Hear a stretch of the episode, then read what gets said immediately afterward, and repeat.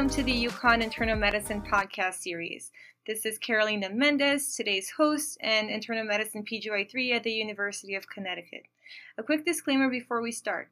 All opinions and views expressed in our podcast are entirely the responsibility of the authors and do not represent the opinions of anyone else in the UConn Department of Medicine. The content presented is for educational purposes only and should not be taken as medical advice. Today's episode is dedicated to two conditions that are commonly seen in the inpatient setting diabetic ketoacidosis and hyperosmolar hyperglycemic state. We are pleased to welcome a very special guest, Dr. Asma Saida. Dr. Saida just completed her internal medicine training here at UConn and stayed with us for her endocrinology fellowship as well. She is primarily interested in neuroendocrine tumors and diabetes, and today She'll help us navigate a few extremely important topics. Asma, thank you for coming and welcome to our podcast. Hi, Carolina. Thank you so much for inviting me to be a part of this. I'm really happy to still be associated with my internal medicine family. Thank you. Yes, we're happy to have you. All right, let's get started. So, although DKA and HHS are both acute complications of diabetes, each one has a very distinct pathogenesis. Can you please explain to us how they occur? So, to understand the pathogenesis of DKA and HHS, it is important to know what exactly the role of insulin is. Insulin primarily facilitates storage of glucose as glycogen, free fatty acids as triglycerides, amino acids as, as proteins, and in addition, it also inhibits some processes like glycogenolysis, lipolysis, proteolysis, and gluconeogenesis, and also ketogenesis. So, as we all know, type 1 diabetes is due to insulin deficiency, and type 2 diabetes is due to insulin resistance. In DKA, which is a complication of type 1 diabetes, there is absolute deficiency of insulin and marked elevations in glucagon and other counter-regulatory hormones like catecholamines, growth hormone, etc. Mm-hmm. So, this insulin deficiency leads to lack of inhibition of lipolysis and ketogenesis, thus resulting in ketoacidosis and increased anion gap metabolic acidosis. It also causes hyperglycemia by lack of inhibition of glycogenolysis and gluconeogenesis. In addition, it also decreases the glucose utilization by the tissues. So we have both increased glucose and acidosis. So why don't we see the acidosis component in HHS?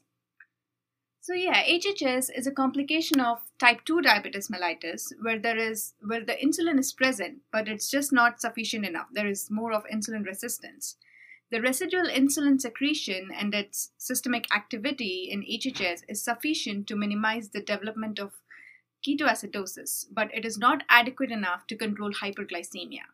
This is because the suppression of lipolysis and ketogenesis is more sensitive to insulin than the inhibition of gluconeogenesis.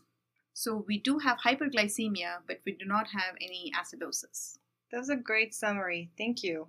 And how do you actually diagnose DKA and HHS? So both DKA and HHS have hyperglycemia in common and also hyperosmolality.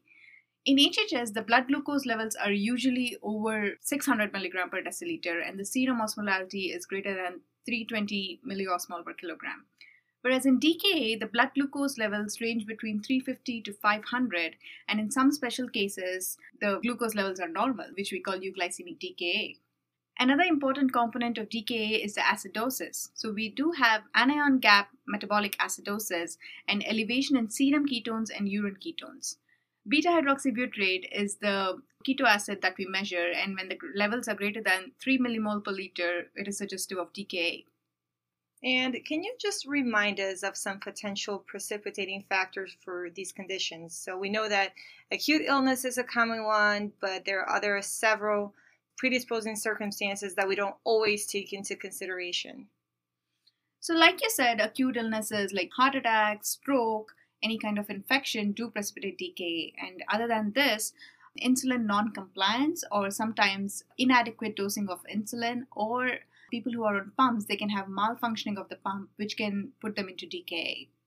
Another common scenario is where people who are not diagnosed with diabetes, they come with an initial presentation of DKA.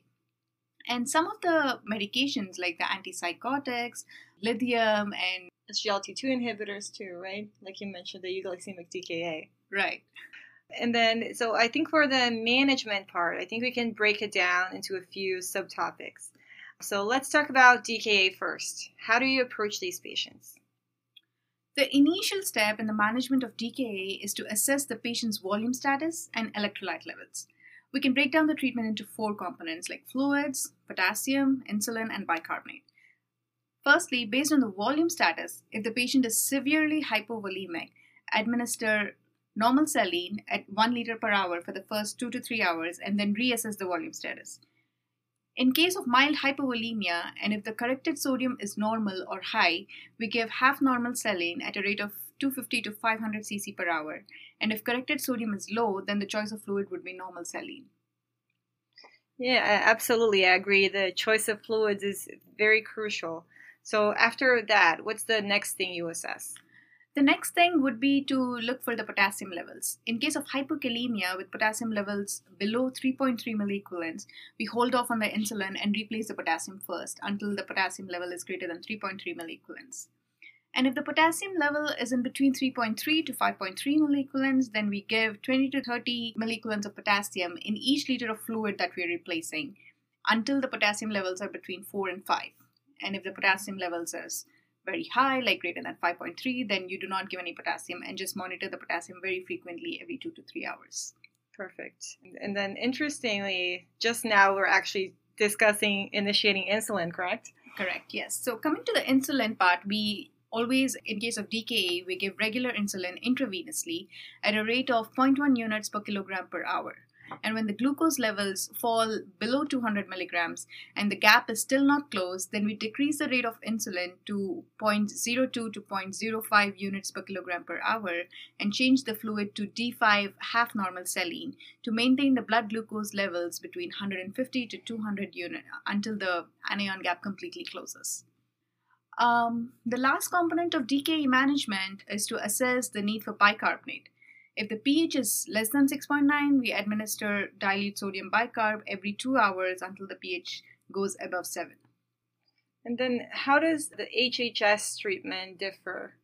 So, the management of HHS is essentially the same, except that in HHS, we are not concerned about acidosis. What we look for for resolution of HHS is uh, the serum osmolality comes back to normal and the glucose comes down at least below 300. Perfect. And then, in your opinion, how and where, in terms of level of care, should these patients be monitored? Because we know that this differs across our three sites, right? Right. So, what is crucial in the management of DK, especially, is the monitoring of the lab, especially the electrolytes, because we are giving them insulin. They're at a high risk of developing all these complications like hypokalemia, hypoglycemia, etc. So it depends on the institution, like if they have enough staffing to monitor the blood work frequently at a step down level, then okay, that's fine. Mm-hmm. But if they do not have enough staffing, then a higher level like ICU would be preferred where they can monitor this, you know, adequately. Perfect. I think that's a great way to put it. So let's say you are monitoring the patient either in step down or ICU you're trending their labs, and then how do you identify resolution of DKA? So, to say that DKA has resolved, what we look for is the anion gap. When the anion gap is less than 12, the DKA is said to be resolved. Once the gap closes, then we can transition, and the patient is able to eat. That's another important thing. So, the patient should be mentally alert and be able to eat without any nausea or vomiting. Mm-hmm. So, once that happens, we can slowly transition the patient to subcutaneous insulin. So, how we measure the dose is we either take the 24 hour insulin and then divide it into basal and bolus, or if the patient is not overtly uncontrolled, then we can go by his previous insulin regimen. Yeah, so sometimes uh, what we get called for is, hey, we have to downgrade the patients. The patient is still on the insulin drip. Can you transition them? Sometimes the patients are on very high insulin requirements. Even though their gap is closed, they're still requiring 5 units per hour of insulin, and it's difficult to transition those patients. This happens because of glucotoxicity. When they have glucotoxicity, they become insulin resistant.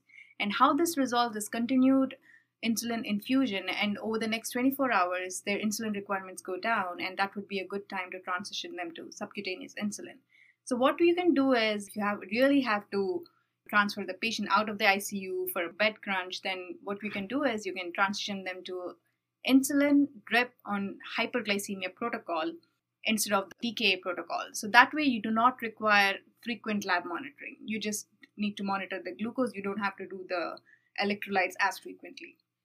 So that's a good thing to keep. Yeah, keep that's good mind. for us to run, right? Because we're working in the ICU and we run into that a lot. So it's good to educate our resident that that's a possibility. That's something that we can and should do. Right. So, what are some of the potential complications that we see in the patients uh, that have DKA and HHS? So, like I kind of discussed, the electrolyte abnormalities is one one of the complications that we see very Mhm. frequently, and also because they're in insulin, they can become hypoglycemic if you don't monitor their blood finger sticks as frequently as we want them. Another thing is that some people, due to osmolarity changes, this is usually seen in the kids, can have cerebral edema, pulmonary edema. So that's something to be aware of, although we don't see it in adult patients as often. And then another thing, euglycemic DKA, it has become more and more common, right? And then the Mhm. absence of over hyperglycemia can really create some confusion there and the diagnosis can be missed. So can you just walk us through the pathophysiology behind it and then some common associations?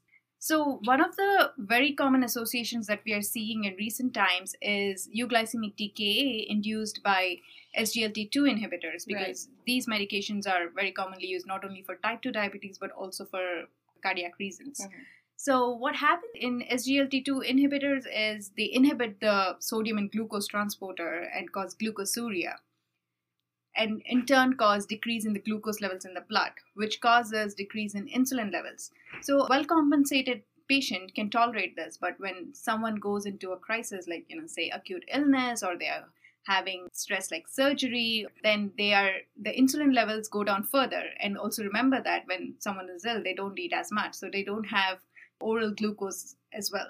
So that way, the lack of insulin, as we talked about in the physiology, it stimulates lipolysis, ketogenesis, and causes acidosis. However, the glucose levels are not as high because, like we said, they have glucosuria and also lack of intake.